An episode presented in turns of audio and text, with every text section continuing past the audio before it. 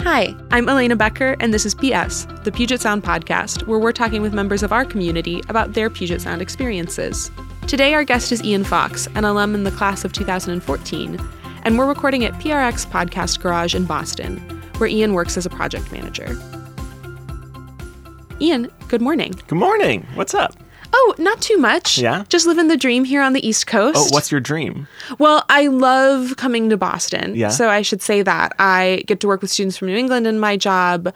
I always get a big kick out of coming to the East Coast, in part because I'm a lifelong West Coaster. Mm. And it's just um it's just fun. It feels different. I don't know if you had that experience when you made your way here, but like the visual history of the East Coast is striking to me. Totally. Yeah, the buildings are all different. The people are uh, more uh, upfront, maybe. Right. Uh, uh, con- confrontational. In, Sure. In a positive way sometimes.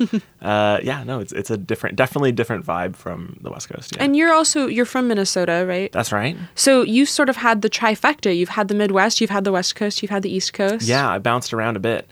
Uh, now I'm just missing the South and Alaska and Hawaii. Sure. Have you done the Southwest ever? No, I've never been through there at all, not, let alone lived there. Yeah. Um, no, I've been to Austin, but that doesn't really count.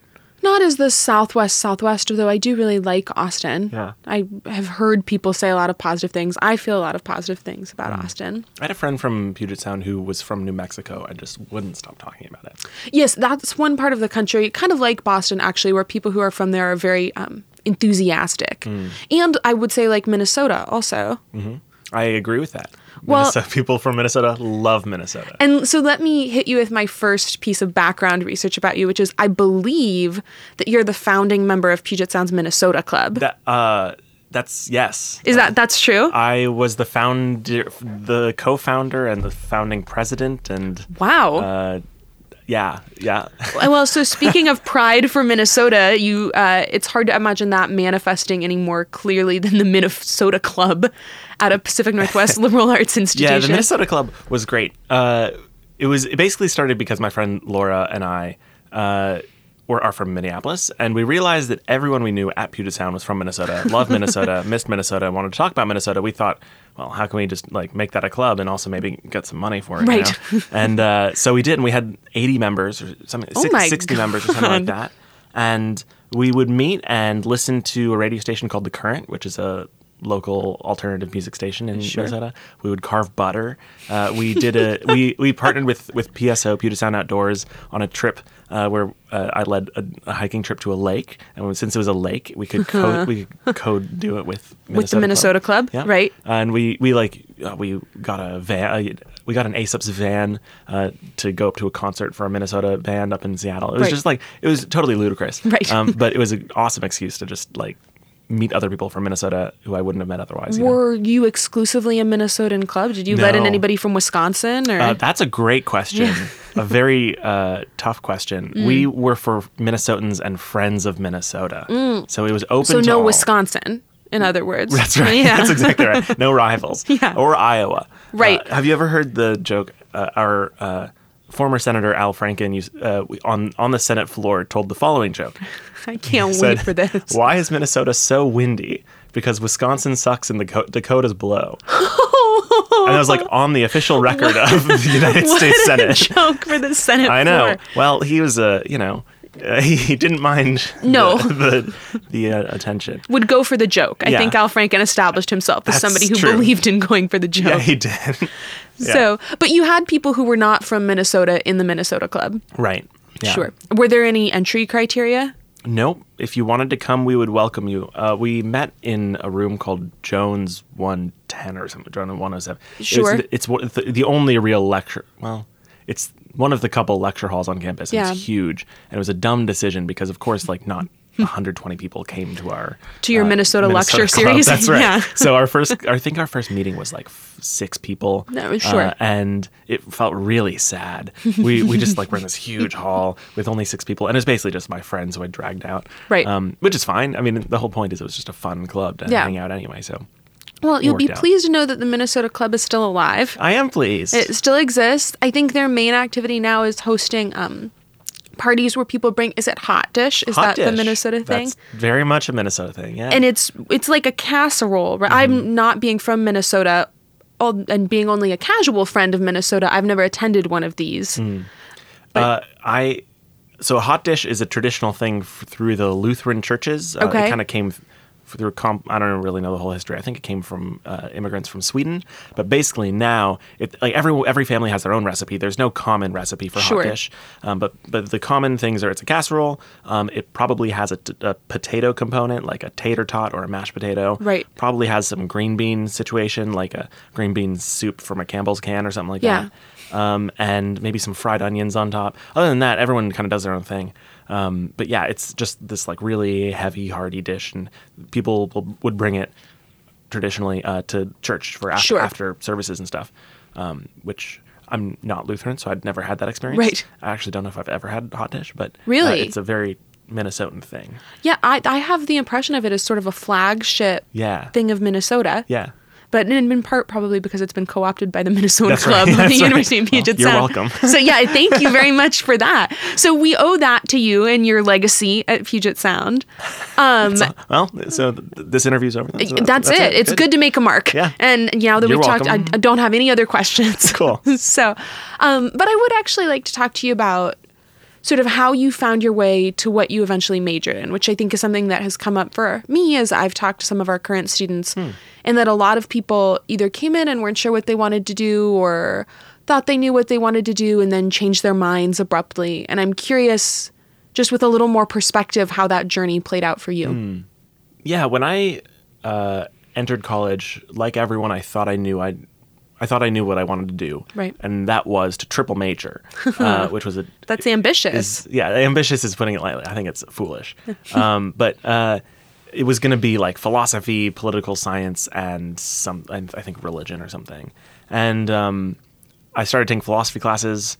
Uh, took formal logic, realized I'm terrible at it, and had no talent for it, and would would have been a terrible major. um, so I almost got to the minor, but I didn't really finish that. Um, in my f- second semester, I not accidentally, but I had to take some of the requ- required classes as we do Mm-hmm. at The a core liberal arts school. curriculum. That's exactly right. Um, and I took one on accident through the English department, and how do you take a class on accident? uh, I it was my fifth choice uh, when I was signing up for classes, and Right. it- everything else was filled, so I just Right. Mm-hmm. I had to take it, um, and or fourth choice or something like that, and um, it turned out to be the first class in my college experience that I liked and was good at at the Hmm. same time, uh, and so I was like, I'll just take another one, and I took another one, another, another one, and uh, basically suddenly I became an English minor, and then suddenly I became an English major, and then suddenly my politics and then religion majors turned into minors, Right. And so so it just became that I uh, majored in. So by by my junior year, I knew that I was majoring in English with this I think now defunct my uh, like sub focus called writing, rhetoric, and culture. right, that's evolved into a number of other departments. That's sort of been absorbed out. Cool. Yeah. that's great. It's a it's an awesome program. Uh, and then uh, my minors were in uh, politi- uh, politics and government uh, on the U.S. politics side, and then religion, where I just kind of like took a slew of everything. Um, but yeah, it was it was really confusing trying to like find find my major, especially because I, I mean I wasn't the kind of person that was looking for a major in order to get a job, Right. Um, which was a decision I made, um, and I don't think was a bad decision. I really, really love that I studied what I studied but um, yeah, it was it was hard, and it was uh, especially hard because no one was telling me what to do anymore, and I could just kind of say what I wanted. And uh, and when I said that I wanted an English major, uh, it felt like a foolish thing, but I think it was a great thing for me. Um, I learned so much through that major. Um, I have a, a m- two of two, two of the mentors that I keep in touch with from Puget Sound are uh, were my advisor and another English professor, um, and it's trained me for everything. Um, so it was great. And talk a little bit of, I mean, did you enter feeling like I'm not structuring my experience with an outcome in mind? Or did you enter with some ambitions and goals, but just sort of trusting that you'd build skills and would eventually be able to work your way towards those things? Yes, the latter. Yeah. Um, totally. Yeah, I, I have always been a believer in that getting a job has more to do with um, your knowledge, your network, and your skills rather than um, a sort of like criteria. Mm. Um, for me, networking is huge. Uh, partly because I was an English major and I just needed to hustle in a different way, Right. and I knew that going in. Um, it's something that comes naturally to me, and one of the reasons I got involved on, around on campus so much is I was actually really not a very good student. I didn't get good grades, and I like wasn't very good at academics, but I was really good at extracurriculars and like Right. knowing everyone on campus and kind of knowing what was going on in all the different pockets Mm-hmm. and being a connector. And I saw I knew that that was sort of where Right. my strength was anyway. So yeah, I wasn't really concerned about finding a major that actually would get me employed. um, that said, I did try politics out for a little while. Um, I worked on the Hill, and I had a couple internships, or and I, I guess I worked in politics for the better part of five years. Um, a- and, it was just not for me in the end. But that was the most applicable kind of version of what I had. Um, and then after that, I was just like, whatever. Um, so yeah, I personally, for per- me, for me personally, uh, my my major was structured around skills and Right. critical thinking rather than and also just like kind of enjoy learning how to enjoy doing work Yeah. um, in a, as opposed to finding a job And if you think back to it, how do you think that manifested itself? Because I I was a sociology and anthropology major in college. What at the time you were at Puget Sound was probably called comparative sociology, um, and that's another one of those majors where it doesn't lead directly to a job, where you have to do a little bit of work to figure out what do I like about this and how do I want to apply it. But I still remember where I was standing in my senior year when I realized, oh, I got smarter right? My questions are better. I'm a better critical thinker. I articulate my points more clearly. And I don't know that I could have pointed to one specific class or moment or assignment that did that for me, but I have this very clear memory of realizing all of the progress I had made, even in a major that doesn't necessarily quantify progress. Totally. I think that's totally true. I had a similar moment of clarity. Um, it was yeah, it was a paper that I wrote. This is the most like liberal arts English major thing I could ever say. So ju- it's it's ridiculous. But uh, in one of my classes with Mita Mahato, who was my advisor, who was wonderful uh, and is still there, uh, uh, we read a book called The People of Paper, which is a com- sort of this like postmodern book, whatever. One of the bits, one of the like kitches or uh, one of the like gimmicks of it is that uh, it has these dots that sort of begin as just periods of end, ends Mm-hmm. of sentence, but that grow throughout the book to actually encompass the entire page. So at some point, the entire page is black. Mm. Right. Um, and so I did. I was like, I'll just do my my paper on on the use of dots in this book. Mm-hmm. And I was like, oh, there are actually other dots. You know, like there are colons and you know whatever. and it, and so the entire paper was just about dots in the in the book. Right. And that was a moment where I was just like, wow, I just wrote ten pages about Right. the most ludicrous, like heady thing that talk about inapplicable stuff to Mm-hmm. life. Like n- the knowledge of that makes no difference Right. outside of that that room. But it was a blast, and one one of the things I learned is to follow what I in, what I is to follow what I was interested in, Right. Uh, and to actually just in, indulge myself in that knowledge, and then also that that I could like I could do that sort of thinking Sure. about something small from a lot of different angles, which has been really important for me after graduation. Well, and so let's maybe talk a little bit about after graduation. I think one of the things that I talk a lot about with families as we're thinking about Puget Sound is when you get a liberal arts degree, you might have to do a little bit of work to figure out what you want to do after, right? And it's not if you go to a school that offers an accounting degree and you major in accounting, it's probably pretty clear to you what kind of job you're going to go get, right? When you get an English major or an anthropology major, um, or even a biology degree or a business degree, you have to kind of figure out, okay, how do I want to apply this? Mm-hmm. And I wonder if you can talk a little bit about how that experience unfolded for you. Sure. Um, there's no way around the fact that going to a liberal arts school is a different strategy than going to a like a, a technical college or Right. or a state school or something like that, where you really are honed in. Um, and that's a real privilege. It's Mm. uh, it's a very different education you're going for, and also it's a real privilege to just be able to say like, I'll just get educated, and then we'll see what happens. You know, Right. uh, I'll come out with debt, but I'm sure it'll be fine. Um, I'll give you the long story. Please. At the end of my freshman year, Mm-hmm. um, my mom was bugging me that I needed an internship. Right. Uh, as moms do. Right. Uh, and uh, so I went to Career and Employment Services. Yeah. And I um, met with uh, my person there. Her name is Sue Dolan, who is still there. She And is. She's wonderful. Um, and she changed my life for a bunch of reasons, but this is one of them. Um, and she, according to her, does not remember any of this, which is totally fine. She meets with a dozen of students a day and I was just like, oh man, I need this. I need an internship. I don't know what to do. I don't know if I want to go back into the like House of Representatives. I don't know if I want to do politics. Right. She was like, oh, well, like what do you enjoy doing? And I said, oh, I like listening to the radio. She Hmm. was like, fine. So she like literally on her computer, she like Control T, like like Minnesota Public Radio Right. internships. She was like, oh, here's some. Like go apply. Right. And so I did. And by the grace of something, I got an internship at Minnesota Public Radio. Truly, I do not understand why. I had no experience After your freshman year of college. after my freshman year of college. Yeah. Um, and Minnesota Public Radio is a really good station. I was on. Um, I was on a mid-afternoon show. It was like a call-in show. I just like did research all day. Right. Um, and it was a r- like a, a fast education in um, a newsroom and in answering calls and just all this stuff. right.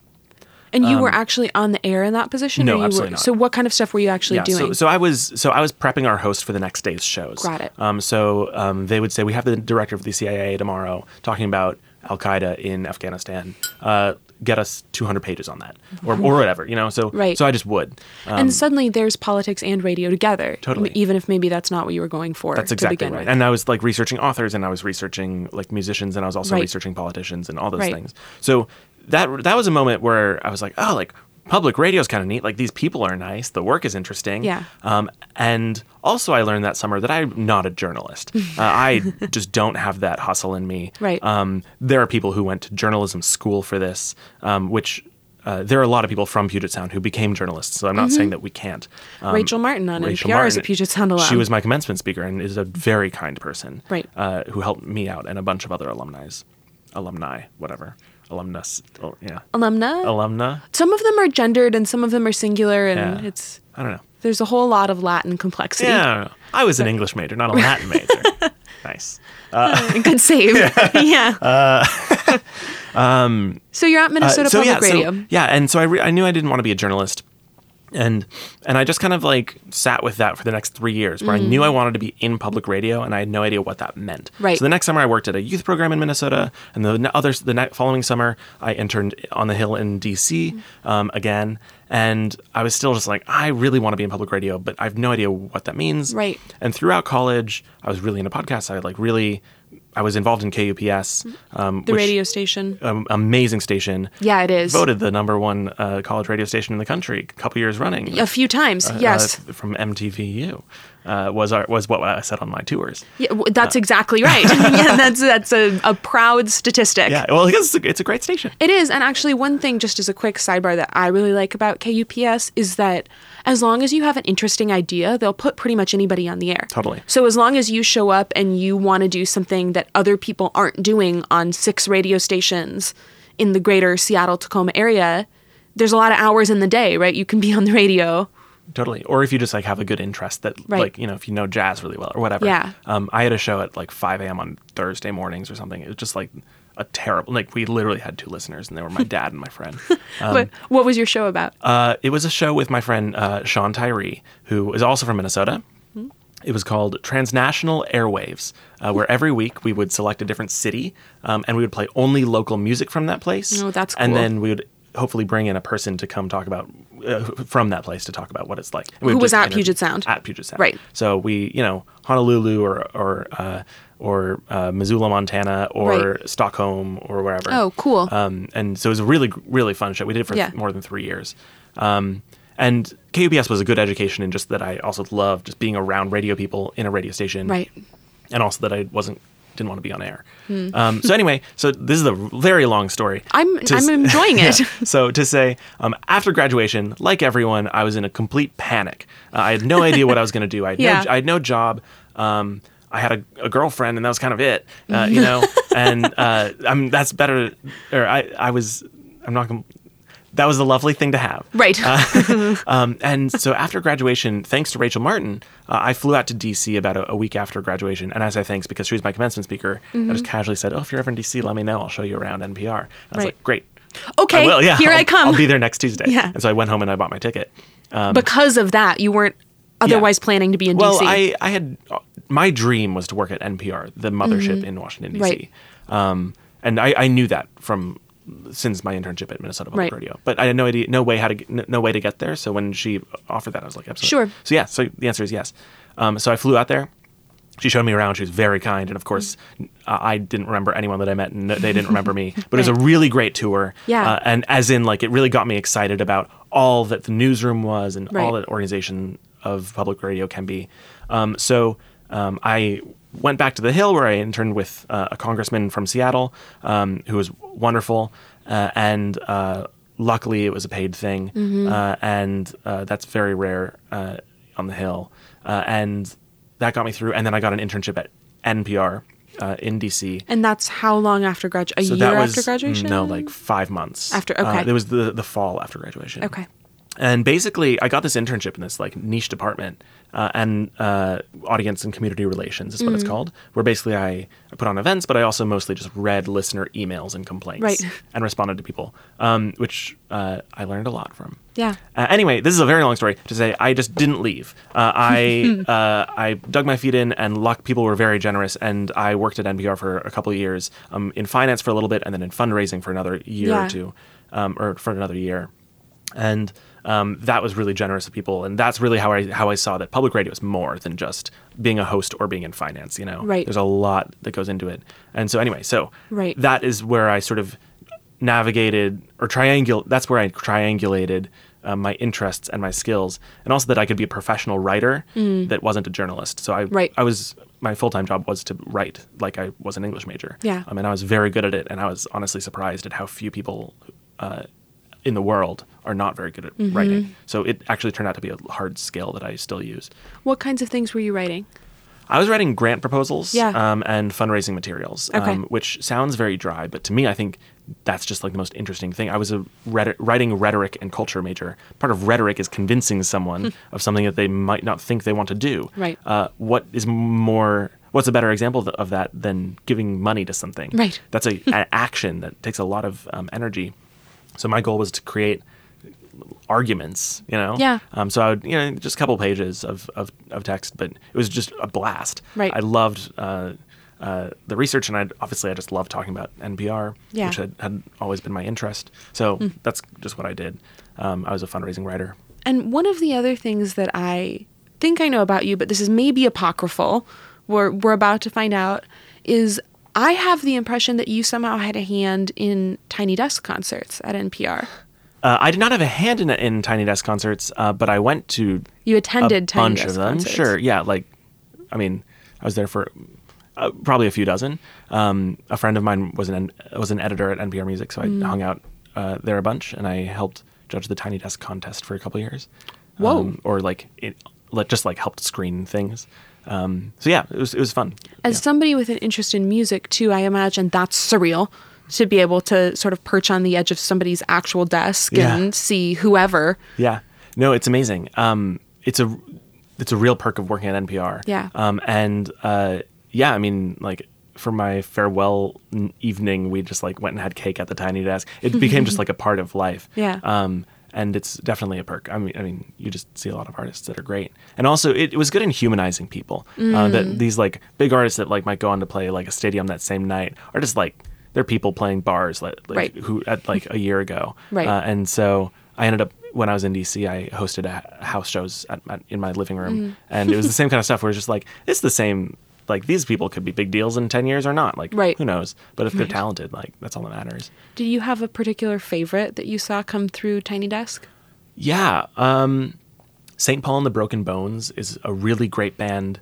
Uh, it was the f- probably my second Tiny Desk, and the guy, uh, I assume his name is St. Paul. I don't know. uh, he was the first person I saw that stood on the Tiny Desk, which was like, Right. very rebellious, and his voice is just stunning. Um, so St. Paul and the Broken Bones. Um, I'm a lifelong fan of Punch Brothers, and so it was Yeah. a big deal when they came through. Um, and uh, uh, Leon Lahavis was fantastic. Um, yeah. Mm. Does there, there, somebody- were, there were people that were bad too, but I won't mention Sure. them. Yeah, that's we can be discreet. Yeah. The, does somebody actually work at the tiny desk the rest of the time? Yeah, that's that's literally Bob Boylan's desk. it really? Mm-hmm. Bob Boylan is the founder of the Tiny Desk series, or one of the one of the two founders with Stephen Thompson, and he's also like one of the original staff of NPR Music. He directed All Things Considered for a bunch of years. Yeah. and it's literally his desk, um, and he just kind of clears out when the artists Moves come his through. stack of papers to the Yeah. floor. yeah, and the yeah. one next to it, which you can see in the videos, is the intern desk. Uh, Got Is, it. his, is the intern that works with Bob? So the both of, both of them have to kind of clear out. Right. Yeah. But there are worse things to clear out for than That's Tom right. Jones. Yeah, Yeah. that's true. Yeah. yeah. So- Well, when you're doing it three times a week, sometimes. you're Well, like, "All right." Sure. Is it really three times a week? Yeah, yeah. That's oh, I didn't. There are a know. ton of them. I well, there are a lot, but I guess I had not Depends on ever the paid week. attention to the frequency. D- They record at a different rate than they release. Sure. But yeah. But wow, yeah. three times a week. That's a lot to At be some vacating point, you just, your you desk. just put your headphones on and do your work anyway. right. you just listen to their album Mm-hmm. while they're forty feet away. That's right. That's so, right. um, and how did how and when did you leave NPR? Oh, I left NPR um, two years after I graduated. Mm-hmm. Uh, what is that, 2016? And um, I went to an organization called the Pew Charitable Trusts, which is Mm-hmm. a nonprofit that does a lot of policy and um, things that sound really wonky, but like in my mind, really ch- changed the world. And um, I continued in fundraising and donor relations, which uh, was another good thing where I knew that it was good skill building.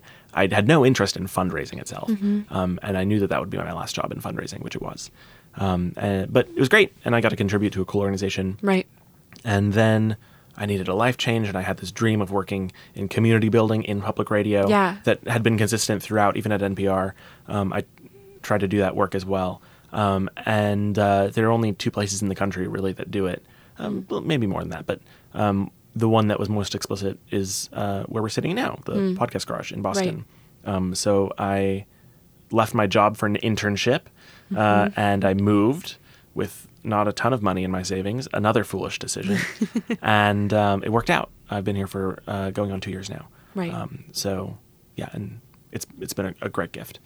Yeah. And when we were coming in and sitting down, I was asking a little bit about the podcast garage and the building. And one of the things that was striking to me about how you described it is the spectrum of people that use the space. Yeah. That it's from the Daily at the New York Times sometimes records here all the way to the community center down the street. That's exactly right. And I wonder if you can talk a little bit about what's appealing to you about seeing that level of access Mm. in radio and in audio mediums. Yeah, so that's a great question. For me, what I find most frustrating about public radio is that it doesn't completely embody its mission. Its Mm-hmm. mission being to uh, enrich communities via its content. In my mind, that really manifests through in-person interactions with the with the community, Yeah. and if you can, talent building or empowerment Right. um, via the tools of radio. Um, and so there there are a few places that do that. Uh, KEXP has a has their gathering space up in Seattle, which Mm. They is do. fantastic. Uh, there's one in Arizona. They have uh, something called Soundbite Truck. Uh, there's uh, a place in St. Louis, the the Public Media Commons. There there are these pockets of interesting things But you're also able to tick them off on your fingers Yeah. in a conversation right now. which is something that I, in college, I really worked on that. I spent all my free time reading blogs about public radio. I read Yeah. Current, the newspaper for public radio. I listened to The Pub, which is a podcast about public radio. Yeah. I like spent all of my free time in this world, so that by the time I left, no, I had I, had no one to talk about it with. Hmm. Um, that's one of the reasons I joined Twitter, just to like have other people. um, and so yeah, and that's something that you have to build as you find your interest, especially f- coming from a liberal arts background where um, you um, your angle um, might be a sense of knowledge or expert expertise. Right. So anyway, um, so what I find most powerful about a space like this is that it completely democratizes the medium, which is really hard to get into in general, just because equipment is expensive and it takes a lot of um, mentorship and community and motivation to actually like go and produce a piece. Like Right. I had a chat show on KAPS, and for many year, every year I said, "This is the year I'm going to produce a proper piece," and I never did, Right. mostly because there just I didn't think there was anyone around me doing it. I Right. learned later that there were, but still. So, um, giving people a community, giving people training, and giving people the actual physical tools like the microphones we're talking on now um, is really powerful and uh, making it cheap Right. uh, and making it easy for people to access. So, um, part of it is is just that I believe in democratizing media, and especially as podcasting is like still pretty new, although kind of solidifying in a weird way, um, making sure people have access to the tools. Right. And then part of it is just like the mission of the work is actually like enriching our communities physically and like providing the space that they need and the, the tools that they want. So that's that's my goal is to is to provide that service to to our local communities. Um, in Boston, that's here. I'm working on a space in D.C. where I used to live, um, and that'll be focused on the D.C. community or the DMV. Um, so, yeah, that's that's what really gets me going. It's, it's not like it's cool that the Daily records here, or that you know America's Test Kitchen records their podcast here, um, and that's that's really or is that wonderful. the University of Puget Sound Or the records their university- podcast that's right, the here. Uh-huh. PS, the famous PS podcast. Um, uh, and that's nice. I, I care more about the people, the Right. community that's on down the street, and like the, the elementary school class that comes and gets to sit in the chairs and feel what it's like to be in a studio. You know, Hmm. Right. And one of the things that is really striking to me about that is that I have the impression as somebody that does not work in radio in any meaningful way that podcasts are sort of perceived as an equalizer, right? In that you don't have to be given broadcast space on an airwave to have a podcast that exists in the world. And I think that people often lose sight of the fact that the equipment to actually execute those projects can be a barrier and can be an obstacle to something that otherwise seems like it is, in some ways, evening the playing field of audio media. totally. And for what it's worth, um, you can have an amazing show that is recorded on just your laptop microphone. Like, like there, you can do a lot with a little, um, and there are a lot of people who have done that. Um, and you can also do nothing with a ton of tools. So, so it's not one Right. doesn't equal the other. Um, there are so like there's like what six hundred thousand podcasts or something now, and ninety five percent of them are probably total crap, uh, and that's fine. Um, I had a podcast with a friend who, and it was a great podcast, uh, and I really enjoyed doing it, especially because he was a friend from Puget Sound, Mm-hmm. and um, it was just a good excuse to sort of continue our, our like talking after we graduated, Right. um, and what I loved about it is that I learned how to edit audio. Yeah. Again, uh, I like learned how to produce a segment. I learned how to, like what sounded like good audio, and I could like edit myself in the moment rather than after the fact. Like I just learned all those sort of tricks, uh, and that I apply in my job now. Right. Um, and those are things you don't have to wait for. Um, you can just go make a podcast um, using Audacity, which is like a free software, and like your laptop microphone. That's totally fine. Mm-hmm. Or I would, or just like an earbud for your iPhone or whatever. It's a totally fine microphone. Yeah. People produce really good stuff with that. So um, it's definitely. I agree. It is a democratizer, um, and the barriers of access are. I think more structural in terms of access to power, and uh, by that I literally just mean like it's hard to get a job, and like Hmm. Right. there aren't that many jobs in radio, and when there are, they like are looking for people with a lot of experience. So it's hard to get that experience. So there's, there's just like there's Mm-hmm. Yeah, no it's easy- additive. Exactly. Yeah. Um. So anyway, so I agree. Yes, I agree. Perfect.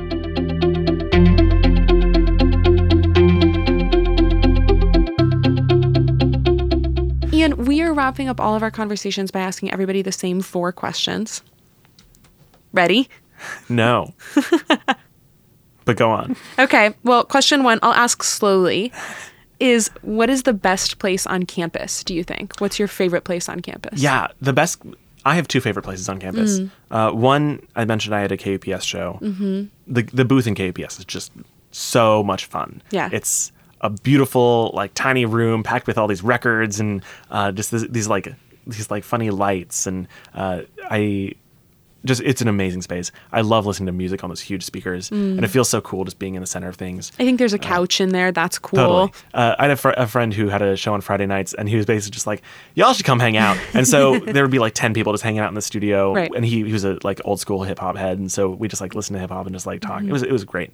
Um, so definitely K- the KAPS booth, and the other um, would be. Um, when I was there, it was something called the SDC, the student the Student Diversity Center. Mm-hmm. Now it's something called the Yellow House, uh, which um, is run by um, the multi. What's it called now? Center for Intercultural and Civic Engagement. There it is. Mm-hmm. Yeah, uh, SICE. Sice, there it is. Um, the chaplain is the head of it. His name is Dave Wright, Yeah. um, who continues to be a mentor of mine. I was an interfaith coordinator with him Mm. for man- for all four years, um, and um, that building meant so much to me. Uh, a couple of my clubs met in there. Um, it also is just, I, re- I think, a really necessary tool um, to actually like do the personal growth of that college. Uh, that I found in college, Yeah. um, and it's just, it's a nice space. So, and they're very nice people. So That's true. I like that. Yeah. What are you reading right now? I'm reading a couple things. Um, I'm reading a, a detective book that I won't talk about because Okay. it's, it doesn't sound as impressive. It's not as erudite. Although I did take a detective fiction class at Puget Sound. Oh, It was that's good. One of my favorite classes I took Yeah. um, with Mike Benveniste, who's a uh, who's a lit theory person and who is just like this amazing mind. You just kind of like go, you just absorb, Mm-hmm. Right. Um, and you like grow through absorbing. Um, so anyway, so I so I do actually the detective book is good, um, but uh, a book that I I loved recently is called The Seventh Function, and it's by Laurent Binet. Do I know who that is? No, uh, I think it, I think that he's French, um, but it's like think about a postmodern book. It's exactly Right. that. It's about uh, Roland Barthes or Barthes, whatever, who is a central theorist in my field of, in the writing, rhetoric, culture, whatever you want to call it. Yeah. Um, he like kind of was a linchpin of it. He did cultural studies in the 80s. Anyway, it, he this is true. He he died uh, because a milk truck or laundry truck hit him, and he just died. and this book is like, what if that was a conspiracy? And so it's a fiction book, but with like just like really fun, sort of like globe trotting, really wonky, heady thing for liberal arts majors like us. yeah. What is your favorite place to eat in Tacoma? in Tacoma, there are a bunch. Um, there's the 24 hour memos right off campus. There sure is. I love memos. Uh, is it the best food? No. Is it is it a 24 $3 hours? burrito that's Yeah. 24 hours? How can you say no? Yeah. Um, uh, Red Hot uh, is an Uh-huh. amazing place with these hot dogs that are just like ludicrous. Uh, they, ha- what's their famous one? Like peanut butter and bacon or something. yeah, the hound dog, peanut That's it. butter and bacon. Mm-hmm. And it's just like a, it's a good spot. Um, my favorite place to do work is a place called Metronome Cafe, um, right off campus. Mm. Yeah. Uh, and what is that? Alder and Uh, it's Union and Sixth. Union and Sixth. yeah, it's Mixing been up a my long streets. Uh, time. I Seriously, know. I need to go back. Come on. Uh, and it's just it's a really cool space, and it's also just like you know hipster coffee. And I'm, I don't know coffee very well, but it tasted good to me. What I really liked is that um, they ha- they have like open mic nights in this performance area, and it's Mm. a really cool space to work. Um, and so they've like you know they've good like coffee and good vibes, and you Yeah. just go read there for a you while. can get a little stack of pancakes. yeah, oh, That's fun. That's great. Yeah. Cool. It's delicious. And lastly, what do you think it makes Puget Sound special? One thing I said to a lot of my prospective students, and I still think is true, is that in most ways, Puget Sound is not actually that different from any other liberal arts school in the country. Um, like the education you get is probably going to be just as good as a bunch of other schools. Um, but what is different is a couple things. Like one, it's like the geography. Like, do you actually want to live in Tacoma, Washington, and like in the Pacific Northwest? I think that's a huge plus. I loved waking up and seeing Mount Rainier from my literally from my bed without getting up. Um, I loved having access to Tacoma, which is a really cool city, Yeah. and also to Seattle, which is a really cool city. Yeah. And also having some separation from Seattle. Right. Um, yes. Uh, but like literally, you can just get on the bus and go. Mm-hmm. Um, and I also just love the neighborhood uh, of where Mm-hmm. Of the UPS North End, is. yeah. Or, sorry, where, where Puget Sound is. That's okay. You can be forgiven for that. uh, there's just like a lot to do and it's a really lovely place um, and then also it's the physical environment like the the campus is just stunning like Yeah. there's no way around it it's just a stupidly attractive campus that makes you feel regal just walking around there are like all the woods and all the, the beautiful buildings Mm-hmm. um, which i think really did foster a, din- a different co- uh, co- college experience for me Right. um, and also just like really nice to be around like you leave the library at 2 a.m and you actually can, like feel like you're happy to be there Right.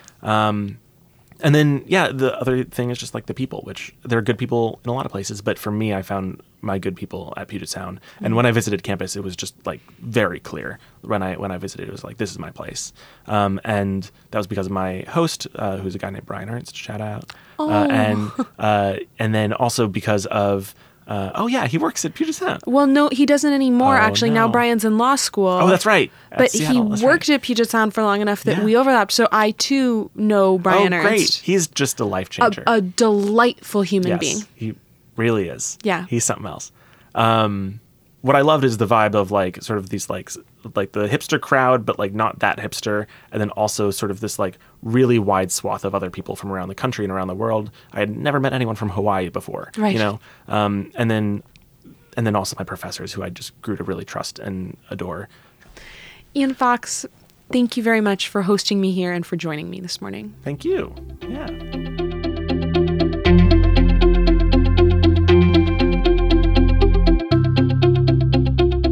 Hi, I'm Tori Henson, Assistant Director of Admission at Puget Sound, working with students in the Mid Atlantic and in the San Francisco Bay Area, as well as all of our transfer students.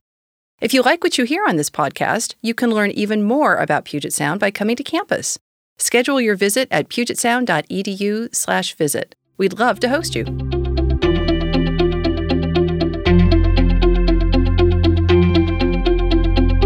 Thank you to our guest and to you, the listener. You can follow Puget Sound on Facebook, Twitter, and Instagram at UNIV, U N I V, Puget Sound. And we hope you'll join us next time for another episode of PS, the Puget Sound Podcast.